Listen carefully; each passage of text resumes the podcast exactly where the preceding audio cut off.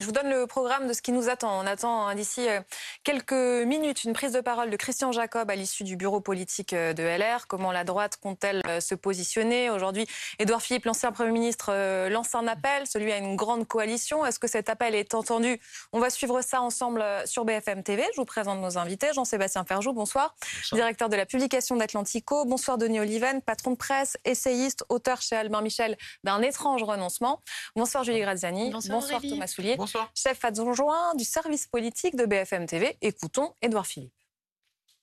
On ne peut pas mettre en cause les résultats tels qu'ils sont arrivés, c'est-à-dire qu'il faut que les forces politiques représentées à l'Assemblée nationale travaillent ensemble à élaborer ce qui peut être un gouvernement, ce qui peut être une direction stable. Ça veut dire que nous nous trouvons, pour la première fois en France, dans une situation qui, elle aussi, est inédite, où nous allons devoir, me semble-t-il, constituer une coalition, une grande coalition. Et vous savez quoi ? Ouais. Peut-être que la meilleure coalition, c'est la plus large possible. Peut-être que la meilleure coalition, c'est celle qui, justement, est la plus large possible parce qu'elle montre à tout le monde que chacun renonce à quelque chose dans l'intérêt du pays. Bon, on y croit ou pas ? On peut y croire. Euh, à court terme, non. À moyen terme, pourquoi pas ? Ce qui est intéressant, c'est qu'aujourd'hui, vous avez deux ténors de la majorité qui sortent du bois, qu'on n'a pas entendu depuis deux jours, et qui disent la même chose. Édouard Philippe, coalition. François Bayrou parle, parlait ce matin à l'Élysée, eh bien, d'une union Euh, nationale. Pourquoi ils font ça les deux en même temps ?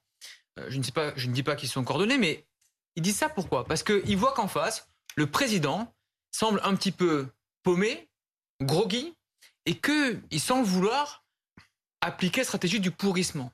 En clair que euh, pendant plusieurs semaines, il essaie de faire voter des choses, que les oppositions disent non, on n'en veut pas, et que lui disent aux Français, vous voyez, ils n'en veulent pas. Et que ça dure des mois, des mois, des mois. Édouard Philippe et François Bayrou veulent éviter à tout prix ça. C'est pour ça qu'ils font cette proposition quasiment euh, euh, commune, qu'Édouard Philippe le dit aux Français avant de le dire au président demain, car il va voir le président demain à l'Élysée. Oui, étrange d'avoir euh, l'avant-goût sur B F M T V ouais, aujourd'hui. Tant mieux pour nous, vous allez me dire, mais, euh, mais peut-être moins bien pour le président. En tout cas, ce qui se passe là, c'est une tentative de sortie de crise par deux personnes, par deux voix qui portent en France et qui, ce soir, disent la même chose. Est-ce que c'est faisable ou non? Est-ce que c'est crédible alors que Christian Jacob a déjà dit non, en gros? Enfin, je disais qu'on attendait sa prise de parole. Le, on a peut-être l'image en direct. Le bureau politique mm. de L R vient de se terminer, donc il va s'exprimer d'ici quelques secondes. On connaît la réponse. L'idée est séduisante de l'Union nationale. Ça fait quinze ans qu'il le dit, François Bayrou, pas seulement depuis ce matin. Édouard Philippe aussi le dit depuis quelques temps. Mais l'idée est séduisante. Sur le papier, c'est pas possible. Parce qu'aujourd'hui, il faut, en clair... Désolé, hein, c'est des mathématiques. Il faut quarante-quatre personnes qui viennent avec Emmanuel Macron à l'Assemblée. Est-ce qu'ils sont quarante-quatre Macron compatibles euh, dans le cadre de l'Union nationale? Eh bien, la réponse est non. Donc, il se dit, il faut tenter. Il faut trouver des gens. Et là, il dit en clair au L R, bougez-vous, venez, faisons une coalition. Sauf que voilà, Édouard Philippe est la pire personne pour le faire parce qu'il est assez détesté des Républicains. Ça, il le dit, hein, car il, il le dit lui-même, donc c'est assez oui, honnête. Puis, il est vu comme un traître. Enfin, à ceci près que c'est pas exactement la même chose, une grande coalition et l'Union nationale. Mmh. Et ce qu'il y a de surprenant, vous avez raison de souligner que François Bayrou prône l'Union nationale depuis quinze ans, sauf que la question est de savoir avec qui on fait l'Union nationale, parce que normalement l'Union nationale, c'est ce qu'on fait par exemple en temps de guerre, quand la situation est tragique, mais ça comprend tout le monde. Or là, s'il s'agit de faire l'union nationale uniquement avec les gens avec lesquels on est d'accord et qu'on trouve fréquentable, c'est quand même très très réduit comme nation. On écoute Christian Jacob. On a compris le message. C'était donc la réponse de Christian Jacob à Édouard Philippe qui demande une grande coalition. Réponse de Christian Jacob, certainement pas, ni blocage, ni compromission. La compromission, c'est Édouard Philippe qui l'a incarnée. C'est ce que dit Christian Jacob ce soir. Il n'y avait pas vraiment de suspense, Jean-Sébastien Ferjou. Mais tout de même, comment la droite va pouvoir exister en étant ni dans l'alliance, ni dans le blocage? On a du mal à imaginer ce que ça va donner. Comment la droite va pouvoir en sortir la tête haute ? En retrouvant une incarnation, en retrouvant une matrice euh, intellectuelle, ce qu'elle n'a pas su faire pendant le quinquennat précédent, ni d'ailleurs pendant encore celui d'avant, après la défaite de Nicolas Sarkozy. Donc oui, il y a tout un travail qui se présente à la droite. Je suis assez d'accord avec l'analyse que font les Républicains, que ça n'est pas en s'alliant avec M. Macron un peu dans le vague, parce que derrière le mot coalition, il ne suffit pas d'agiter la bonne volonté au nom de l'intérêt général. Encore faut-il savoir ce qu'on veut faire vraiment. Même si on dit les retraites, ça ne veut rien dire. La réforme des retraites, il n'y a pas que l'âge qui compte dans la réforme des retraites. Il y a mille autres mmh. questions technique. Et derrière ça, il y a des philosophies différentes. Donc, il y a une part de malice, à vrai dire, de la part d'Édouard Philippe, probablement, et on voit bien ce que va être euh, le quinquennat, hein, une part de malice en faisant cette proposition-là, dont il sait qu'elle ne peut pas être acceptée. En plus, en disant la coalition la plus large possible, à quoi pense-t-il ? Il veut s'allier avec euh, Madame Le Pen, il veut s'allier avec la NUPES. Ben, en oui, même temps, mais, il, il dit... Mais donc, euh, donc c'est les Républicains. Ni avec le R N, enfin, ni voilà. avec la France Insoumise. Donc, oui, oui. donc il reste les Républicains. Et il, il reste les socialistes euh, dissidents qui n'ont oui. oui. pas rejoint la NUPES. Il connaît... Il a huit ans. Il connaît par avance. Oui, je sais bien. À minima, il connaît par avance. Non, mais on va bien voir que le rapport de force politique va consister à quoi? Cette Assemblée ne tiendra pas cinq ans. En tout cas, je ne crois pas qu'elle tiendra cinq ans. Donc, elle sera dissoute le jour où un nouveau rapport de force permettra à l'une ou les autres des forces politiques en présence d'estimer qu'elle fera peser la responsabilité du blocage sur le camp d'en face. Et donc, elle pourrait en récupérer les dividendes. Donc là, que fait Édouard Philippe? Il essaye de dire, bah, si le pays est bloqué, c'est à cause de vous. Il met la responsabilité du côté des Républicains. Non, le pays est bloqué parce que euh, c'est le résultat des élections à l'heure actuelle et que nous entrons dans une phase d'inconnu en matière institutionnelle. C'est vrai qu'on voit le scénario se dessiner. C'est-à-dire qu'à un moment, euh, Emmanuel Macron dira, voilà, vous avez vu, j'ai tout essayé, euh, mais on, de, on va de blocage en blocage, ça ne peut pas continuer ainsi.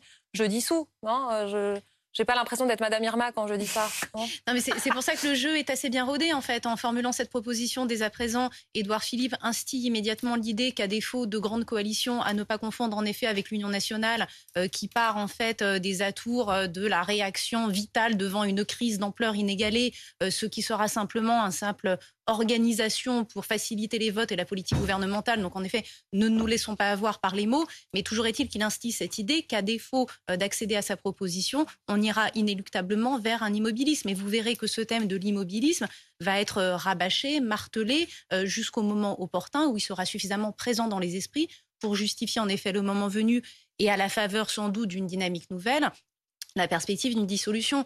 Euh, mais il savait bien que les Républicains ne pouvaient que refuser aujourd'hui cette proposition. Elle est complètement prématurée. Euh, et d'autant euh, que si les Républicains souhaitent obtenir la Commission des Finances, ce qui reste un scénario possible, ils ne peuvent évidemment pas, dès à présent, rejoindre tout de suite une coalition qui les priverait de leur statut de parti d'opposition. L'occasion est trop belle, ils ne peuvent pas la laisser passer. Ils doivent rester pour le moment parti d'opposition pour pouvoir y prétendre. En attendant, il y a quand même des voix dans la majorité qui parlent d'avancer avec le Rassemblement national. Écoutez, c'était hier sur France cinq.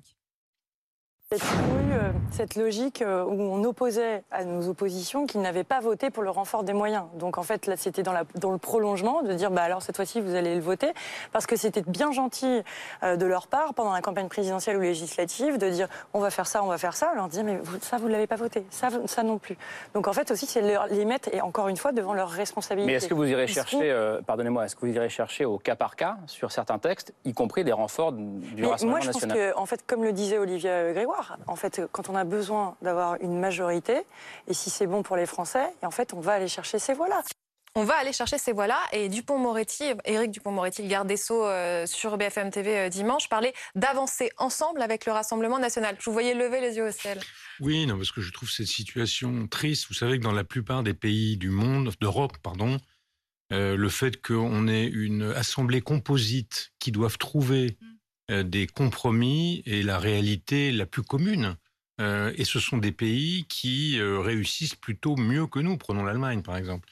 Donc nous, on a deux maladies graves qui euh, euh, nuisent con- considérablement à notre développement et qui sont héritées de notre histoire. C'est le centralisme jacobin.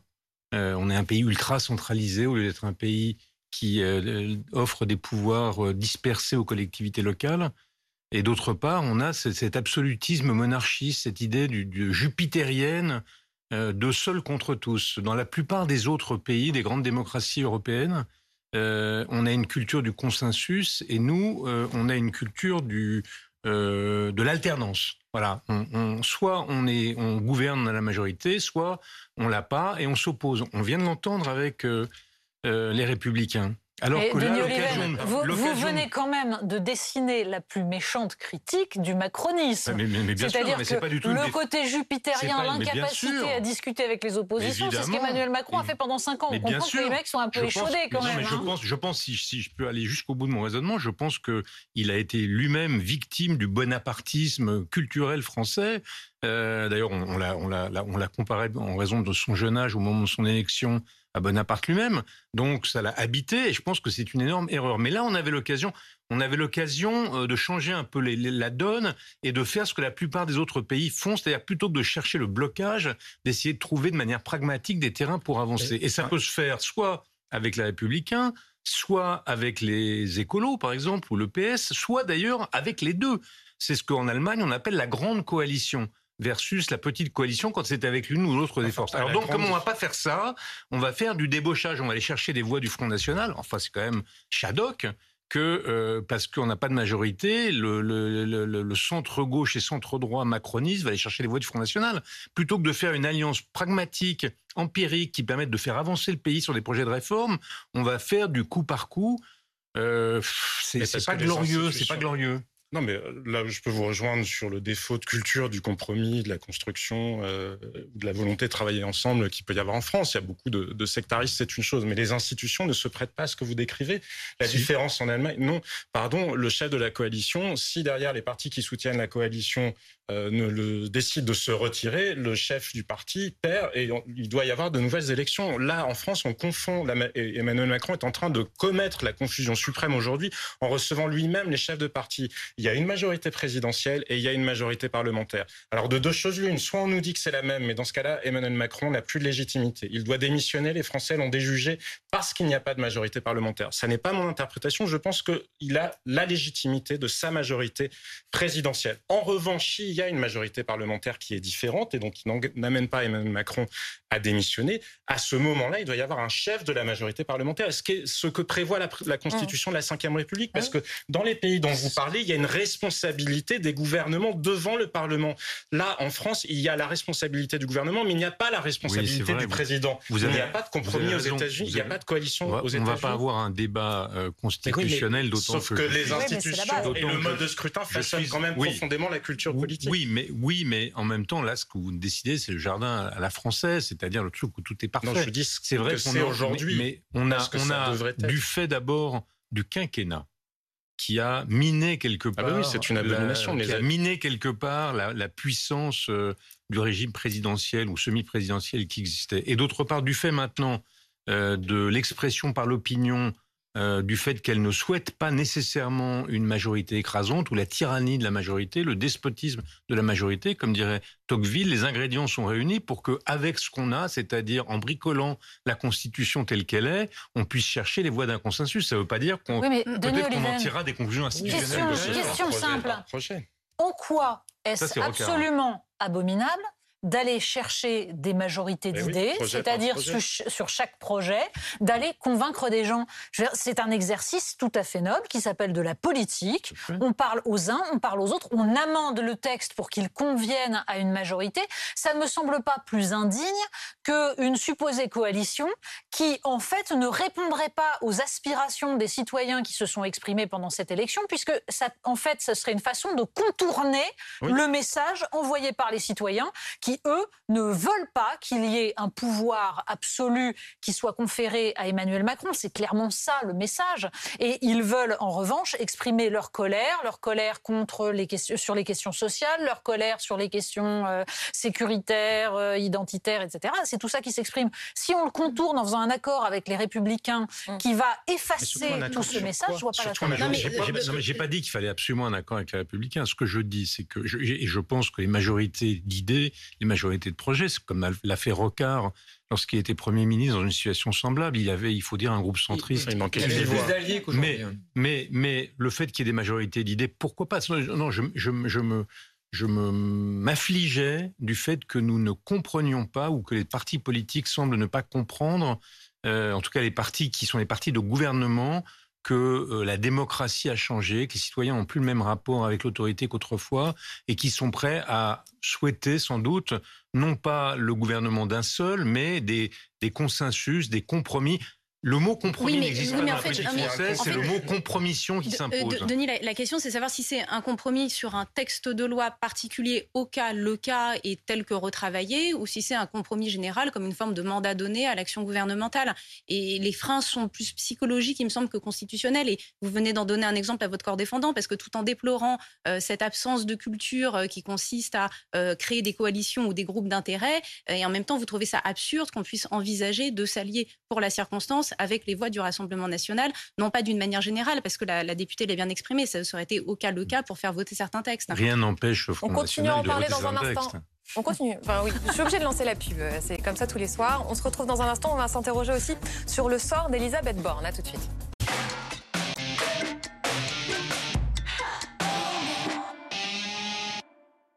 Pôle News continue avec Denis Oliven, Jean-Sébastien Ferjou, Julie Graziani, Thomas Soulier, Natacha Poloni. Oui, ça tombe bien. Pour changer. Ça tombe bien. Et Aurélie Casse. Oui, voilà. Tout va bien, tout le monde est là. On suit les coulisses des grandes tractations politiques sur B F M T V. Vous avez entendu Édouard Philippe, avant même son entretien demain avec le président de la République, qui fait cette proposition d'une grande coalition.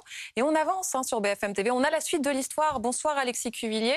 Que répond Christian Jacob? Bonsoir Aurélie.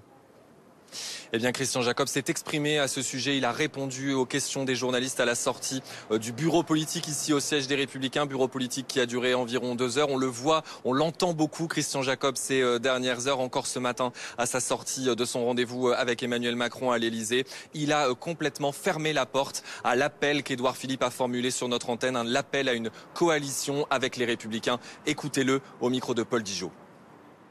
Le bilan d'Édouard Philippe est un bilan triste. Donc notre ligne, elle est très claire. Nous serons force de proposition, mais jamais dans la compromission. Il a été, euh, été un des artisans qui a veillé avec le président Macron à chercher à, à tuer le, le parti des Républicains. Euh, il nous a blessés, mais on a, on a su résister, on l'a, on l'a démontré, et donc on sera sur notre ligne. La ligne de la compromission, c'est lui qui l'a incarnée.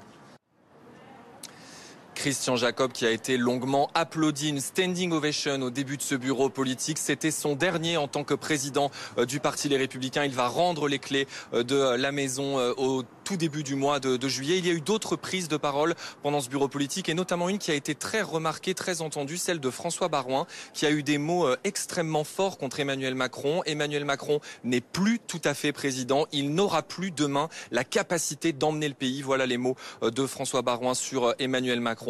Les Républicains, les députés, les Républicains avaient tous été conviés, ceux qui étaient nouvellement élus, à cette réunion du bureau politique. Et ils se retrouveront demain pour décider qui de Olivier Marleix ou de Julien Dive sera leur président de groupe pour la prochaine législature. Merci beaucoup Alexis Cuvillier avec Paul Dijot. C'est donc euh, non, les L R disent non à cette proposition de grande coalition. Et puis euh, revenons sur ce que dit François Baroin quand même. Les mots sont forts. Il dit Emmanuel Macron n'est plus tout à fait président. Il n'aura plus demain la capacité d'emmener euh, le pays. Que veut-il dire? Est-ce qu'il est en train de faire monter les enchères? Déjà, il, euh, il se paye une petite revanche. Hein. Il ne s'est pas présenté à l'élection présidentielle. Il a choisi de ne pas y aller, alors qu'une part de son camp, et Christian Jacob en particulier, l'attendait.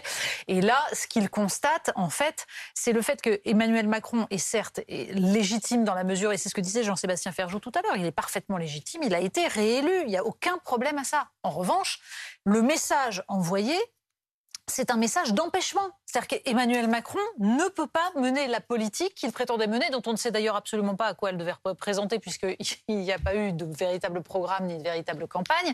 Et c'est tout cela qui, en fait, euh, a déplu profondément, notamment à l'électorat L R, qui a considéré qu'il y avait là un mépris sans nom pour, euh, on va dire, pour, bah, pour les citoyens eux-mêmes. Donc oui, François Baroin joue politiquement la puissance de son camp face à un Emmanuel Macron affaibli, bien entendu. Et on va vers quoi, Thomas Soulier? J'avais promis qu'on continuait la discussion de tout à l'heure, et Denis, tenez, mais je me tourne d'abord vers Thomas. Non, vous vouliez pas? C'était moi, c'est mon voisin. Ah, c'était vous, c'était Jean-Sébastien, Jean-Sébastien qui avait très envie de répondre voilà. aux moi, arguments de Denis. J'étais épuisé intellectuellement, j'étais au bout, j'avais pas rien à dire. On va la reprendre et après on parlera d'Elisabeth Borne.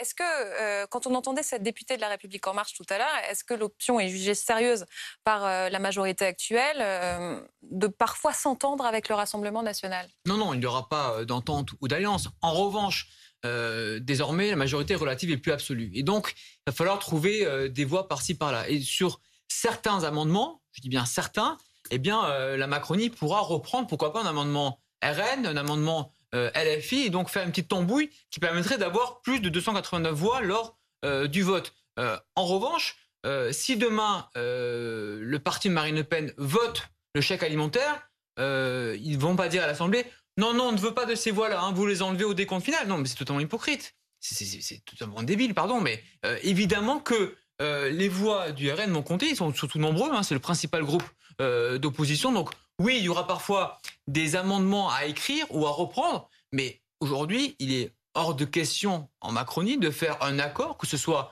avec le parti de Marine Le Pen ou avec le parti de Jean-Luc Mélenchon. Comment vous qualifiez ce moment qu'on est en train de vivre, Jean Viard? Bonsoir, vous êtes sociologue, politologue, directeur de recherche C N R S au Cevipof. Je peux citer aussi votre dernier ouvrage, La révolution que l'on attendait est arrivée, aux éditions de l'Aube. Ça vient tout juste de paraître. Jean Viard, on a l'impression de vivre un saut dans l'inconnu. Est-ce que vous y voyez plus clair que nous? Non, je veux dire que... Si vous voulez, non, mais on est dans une société où on n'est plus obligé de respecter les règles. Vous voyez, le devoir conjugal est périmé, le devoir politique aussi, au fond. On n'est pas obligé de voter parce qu'on est citoyen, on n'est pas obligé de faire l'amour parce qu'on est marié. On est sorti des cadres institutionnels. Bon, et là, bah, c'est le résultat. C'est-à-dire qu'effectivement, pour l'instant, on ne voit rien. Ne commentons pas trop, parce que de toute façon, euh, ça va avancer. S'il y a pas de, si des minorités, des majorités ne se trouvent pas sur des sujets, ben on ira vers de nouvelles élections l'année prochaine. On peut aussi gouverner avec le quarante-neuf trois, on peut faire des, des ordonnances, on peut trouver des systèmes pour bricoler quelque temps. Voilà. Ce qu'il faut se dire, c'est que la société est profondément divisée et qu'au fondément, personne ne les rassemble dans une période de crise, de pandémie, de guerre. C'est ça, si vous voulez, qui était. Moi, ce qui m'a beaucoup frappé, c'est qu'il y a des gens qui se réjouissent que la France soit ingouvernable. Et si vous voulez, moi je préfère que la France soit gouvernée par des gens qui ne soient pas d'accord avec moi, mais le fait qu'elle ne soit pas gouvernée dans une période comme ça, je trouve ça vraiment, ça veut dire que l'esprit républicain, les, une démocratie n'existe que si on partage l'esprit démocratique. Si on n'est pas d'accord sur l'esprit démocratique, c'est un modèle absurde avec des assemblées, des élections, tout ça. Il faut bien qu'il y ait un commun qui soit l'esprit républicain. C'est l'esprit. Bonsoir, pardonnez-moi. Mais justement, la question qu'on se pose face à cette assemblée, c'est qu'elle est davantage représentative de la diversité idéologique du pays que la précédente assemblée, ça indéniablement. Elle est même davantage représentative de la réalité sociologique du pays, ce qui est très intéressant. En revanche, la question se pose de savoir si désormais, dans un pays, elle traduit la fracturation, vous le disiez à l'instant, du pays, est-ce que en fait, on peut avoir des institutions politiques qui canalisent ces fractures que vous, que vous désignez, ou est-ce que, de toute façon, les, les institutions sont désormais impuissantes face à ça ? Non, mais si, si on avait eu des élections à la proportionnelle, on aurait un résultat assez proche. Beaucoup d'entre nous trouveront ça plutôt positif. Sauf qu'on aurait mené le combat pour la proportionnelle, avec l'idée qu'après, on va négocier. Là, on a amené le combat... hystérisé notamment par Jean-Luc Mélenchon, avec l'idée qu'on allait s'affronter. Est-ce qu'une assemblée de l'affrontement peut devenir une assemblée à la négociation?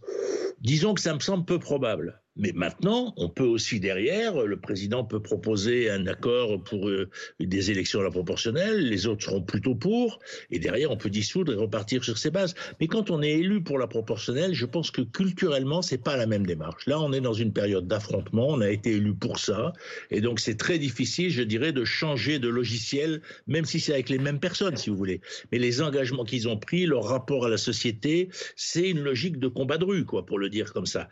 Et c'est pas avec ça qu'on fait des compromis. En même temps, on a fait un pas vers les autres pays européens. Je vous rappelle quand même que tous les autres pays européens sont des pays de compromis. Et, et c'est pas négatif. Donc, est-ce qu'on est entre la proportionnelle et la cinquième République? Moi, c'est ce que j'espère. On va bien voir comment ça se passe. Merci. Oui. Euh, parce que vous dites, euh, certains se réjouissent de ce que le pays soit ingouvernable. Euh, moi, je n'appartiens pas à cela, mais je me réjouis de penser que peut-être... nous sommes dans une nouvelle étape d'une mutation qui nous conduit d'un modèle politique euh, hérité des temps anciens, et notamment de notre héritage monarchique, peu conforme à ce qu'est une démocratie moderne.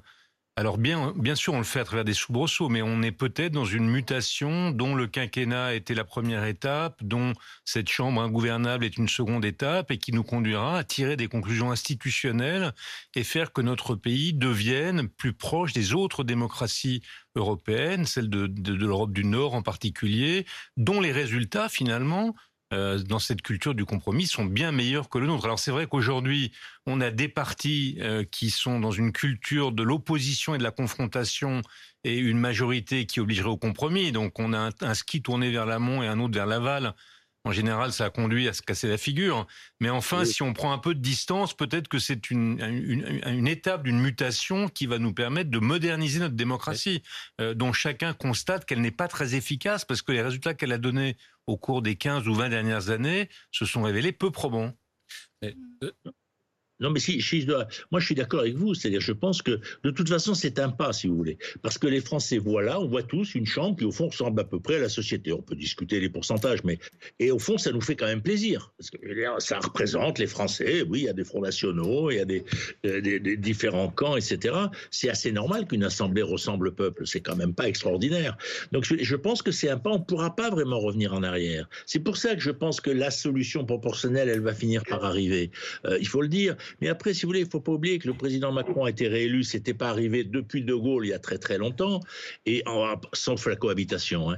Donc au fond, si vous voulez, il a sauté la première marche, mais la deuxième était trop haute. C'est-à-dire qu'au fond, on n'a pas envie dans cette société d'avoir dix ans euh, le même pouvoir. Et ce n'est pas la première fois. Hein. C'est, ça fait depuis Giscard d'Estaing, au fond. Hein. Donc si vous voulez, ça, ça nous montre bien qu'on a envie d'un renouvellement plus rapide, on a envie d'une société qui débat davantage, et au fond, c'est ça qu'on a dit. C'est pour ça que c'est pas tragique, quoi. Au fond, la société s'est exprimée, elle veut plus de diversité, elle veut plus d'hybridité, elle veut pas, et c'est pas que pour Macron, elle n'a pas voulu non plus pour Hollande, pour Sarkozy, et cetera. Quelqu'un qui gouverne dix ans en ayant tous les pouvoirs, il faudrait qu'à un moment, on entende ça. Merci beaucoup, Jean-Viard, d'avoir été avec nous dans Polo News. On s'interroge aussi maintenant sur ce que va devenir la Première ministre.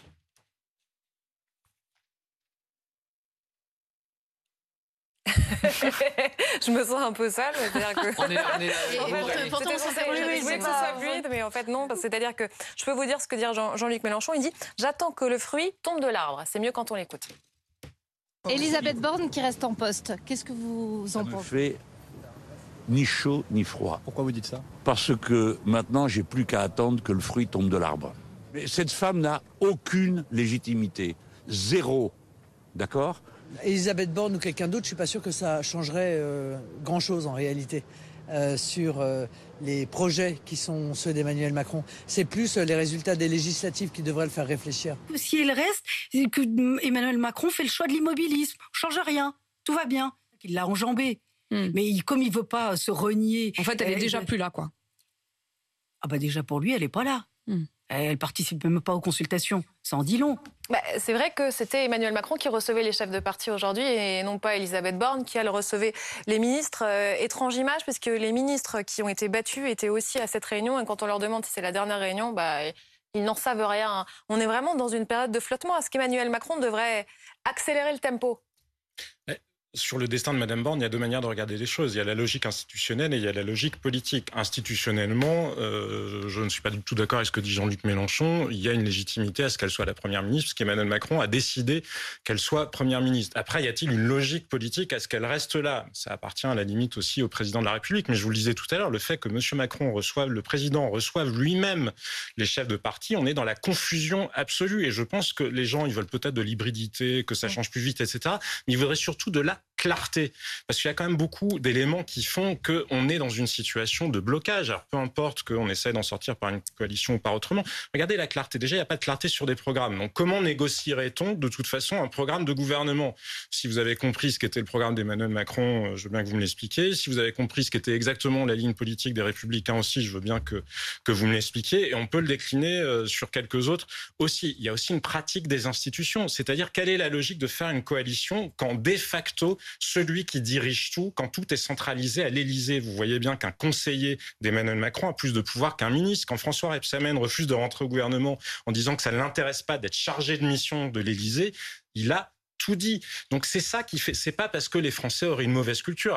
Après, on peut aussi discuter sur l'intérêt de se dire soyons scandinaves. On peut aussi dissoudre le peuple si on veut. Moi, je veux bien, effectivement. Après, je constate aussi, malgré tout, qu'il y a des pays qui ont une culture politique différente.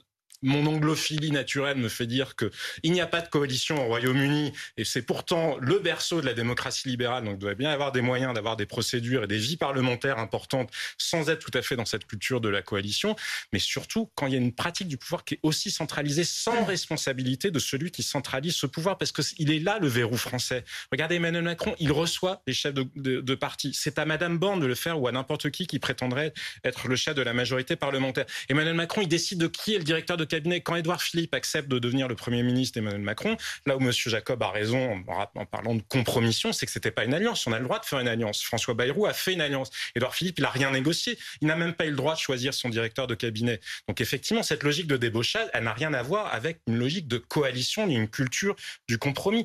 Quand vous avez ce verrou majeur qui est l'institution de la présidence française, avec cette espèce de régime semi-présidentiel, mais qui devient parlementaire selon euh, le, bah, ce qui s'est passé aux élections euh, législatives, vous ne pouvez pas avancer. Donc le sujet, c'est changeons soit les institutions, soit le mode de scrutin, ou changeons de culture, ou changeons de peuple peut-être. Mais on vous, est dans ce blocage. Vous avez, à mon avis, entièrement raison, à ceci près que là, en l'occurrence, ce ne sont pas seulement les institutions le problème, c'est la pratique de ces oui, institutions sûr, par Emmanuel Macron. Rien personne ne l'oblige voilà, à faire ça. De même que là, personne ne l'oblige à jouer le pourrissement, ce qu'il est en train de faire, c'est-à-dire qu'il prolonge Elisabeth Borne, dont tout le monde a bien vu qu'elle n'avait en effet aucune existence politique, une possibilité d'action et qu'elle avait été choisie pour ça précisément, que donc il ne va rien se passer et qu'en fait Emmanuel Macron est en train de faire en sorte que l'agitation petit à petit retombe. Si possible, pendant ce temps-là, on discute avec les uns, avec les autres pour essayer d'avoir le plus de ralliés possible, c'est-à-dire la pire chose, parce qu'on n'est absolument pas, en effet, dans ce dont nous parlions tout à l'heure, à savoir un débat politique sur des textes pour essayer d'arbitrer et d'aller vers un compromis, ce qui est le fondement de la démocratie. On est dans la tactique politique, qui on va faire tomber, à qui on offre quelque chose pour qu'il vienne dans notre camp, c'est ce qui est pire. Or, c'est ça qui est en train de se mettre en place. Là, il est en train d'attendre, ce qu'il a l'habitude de faire, mais quand même ne pas euh, remplacer les, les ministres poste pour poste. Mmh. Rien que cela, est-ce que ça ne revient pas à dire aux Français, j'ai pas entendu le message? Mais réalisez bien que nous n'avons pas, enfin, nous avons une ministre de la Santé qui va bientôt démissionner, Brigitte Bourguignon, et qu'il n'y aura pas de nouveau ministre de la Santé avant, on va dire, une dizaine de jours. Pourquoi? Parce qu'Emmanuel Macron, à partir de jeudi, il va enchaîner quatre sommets internationaux. Il part pendant huit jours, quasiment. Donc, vous voyez bien que à l'heure où les hôpitaux sont tout en situation de, de burn-out total, euh, que le Covid revient, il y a quasiment cent mille cas euh, euh, hier, euh, il n'y a pas de ministre de la Santé qui, qui est aux manettes. Oh, c'est un peu populiste de dire ça. Mais c'est, c'est, c'est, la, c'est la réalité. Donc vous avez raison, il y a trois ministres qui vont bientôt démissionner, peut-être d'autres, nous, nous verrons. Mais le fait qu'Emmanuel Macron fasse lui-même ces consultations-là, c'est un aveu de faiblesse et d'échec mmh. pour sa première ministre en premier. Mais est-ce que c'est nouveau? Ça fait cinq ans qu'il fait ça. Ça fait cinq ans qu'il fait tout tout seul. Alors, comment voulez-vous... C'est ce qui a peut-être un petit oui, peu agacé les Français et qui explique leur vote. Mais comment voulez-vous que ça, quand ça va encore plus mal, ils disent « bon, je délègue ». Mais non, il ne sait pas faire, il ne va pas le faire. Mais en, il dit bien qu'Elisabeth Borne n'est pas la femme de la situation. Donc ça cas, revient à bah, annoncer la suite. Oui, et puis le fait qu'Édouard Philippe dise euh, aujourd'hui sur B F M T V, il faut que quelqu'un vienne négocier avec les autres partis pour trouver... Il, sans la nommer elle. Sans euh, nommer, donc il ne pense même pas elle. Non. Et François Bayrou et Édouard Philippe, au fond d'eux, pensent que ce n'est pas du tout la bonne personne. Pourquoi aussi? Pour des raisons, on, on l'a dit, un imprime, un imprime pas, on le voit. Mais de fond aussi, là ça va se passer où? Ça va se passer plutôt à l'aile droite. Trouver des gens à l'Assemblée sûrement des L R, au centre droit. Vous vous souvenez quand mais on parlait de Catherine Vautrin, Catherine Vautrin, bah, elle était sous ce bah, justement, on l'écoute. Je n'ai pas de jugement de valeur à porter sur la Première ministre. Moi, ce qui m'intéresse, c'est qu'il soit capable d'avoir autour de lui des femmes et des hommes qui rassemblent. Et je pense qu'il fait depuis ce matin un geste fort en tendant la main, en rencontrant les responsables de partis. Oui, mais... Maintenant, je pense que les nouveaux députés élus ont à cœur d'essayer de trouver des solutions pour le mais pays. Êtes... Et si c'était elle, je ne sais pas si vous avez regardé l'interview, moi j'avais l'impression de regarder un entretien d'embauche. Bah, c'est... Bah, si, tu... Est... si tu reviens, j'annule tout. Hein. C'est ça. Elle est sans doute restée, on la comprend bien, sur sa déception d'avoir été écartée au tout dernier moment, mais je ne suis pas aussi sûre de, que vous tous qu'Elisabeth Borne ne reste pas. Ah oui, parce que dans cette stratégie de procrastination euh, qu'on peut aussi appeler laisser retomber la poussière, on peut aussi l'interpréter de manière différente. Finalement, Emmanuel Macron reprend à son compte un message qui lui a été envoyé par la volonté populaire, qui est celui du statu quo. Car enfin, euh, derrière euh, l'hybridation, la diversité, les clivages, euh, le renouvellement sociologique, euh, il se trouve que l'inconscient collectif des Français, expression de leur volonté générale, a réussi à pondre une assemblée qui, euh, faute d'être ingouvernable, sera en tout cas très immobiliste sur au moins deux sujets. Le sujet de la sécurité et le sujet de l'économique et du social. Les Français se sont débrouillés pour mettre en place un groupe L F I qui va évidemment être vent debout contre le coût social des réformes économiques. À qui voit s'adjoindre le groupe Rassemblement National qui sera vent debout contre l'argument des exigences européennes rendant nécessaires les dites réformes économiques. Donc tout ce qui concerne le volet réforme économique, ça effectivement, ça va rester sans doute euh, difficile à faire avancer. Ensuite, on va avoir le volet sécuritaire qui est l'autre action gouvernementale classique. Là, ils vont être bien embarrassés parce que ceux qui seront disposés éventuellement à voter pour un, un renforcement, une sévérité accrue, euh, plus de droits aux forces de police et la légitimité et, et tout ça, bah, ça va être les élus du Rassemblement national. Ça sera quand même bien ennuyeux pour eux de voir, pouvoir compter sur leur voix. Donc on peut aussi parier sur un immobilisme sur ce terrain-là. Donc que va-t-il rester à Emmanuel Macron pour l'action gouvernementale? Le champ du sociétal, où là, il se rassure d'avoir les voix de L F I. Et pour porter ces réformes-là, je pense à l'euthanasie, évidemment, Elisabeth Borne sera mieux indiquée qu'un ministre et, venu de la droite. Je pense, si je, il, il me semble que... D'abord, un, je vous trouve sévère parce qu'il a bien le droit de réfléchir tout de même. Pourquoi diable lui, ne lui laisse-t-on pas le, la situation oui, ça, je dire, laisser retomber la chacun, chacun le constate. Pourquoi est-ce que le président de la République, qui doit prendre des décisions importantes, n'aurait pas le droit de les méditer un peu? Moi, je trouve que c'est plutôt positif qu'ils réfléchissent plutôt qu'ils agissent de manière impulsive. Premier point.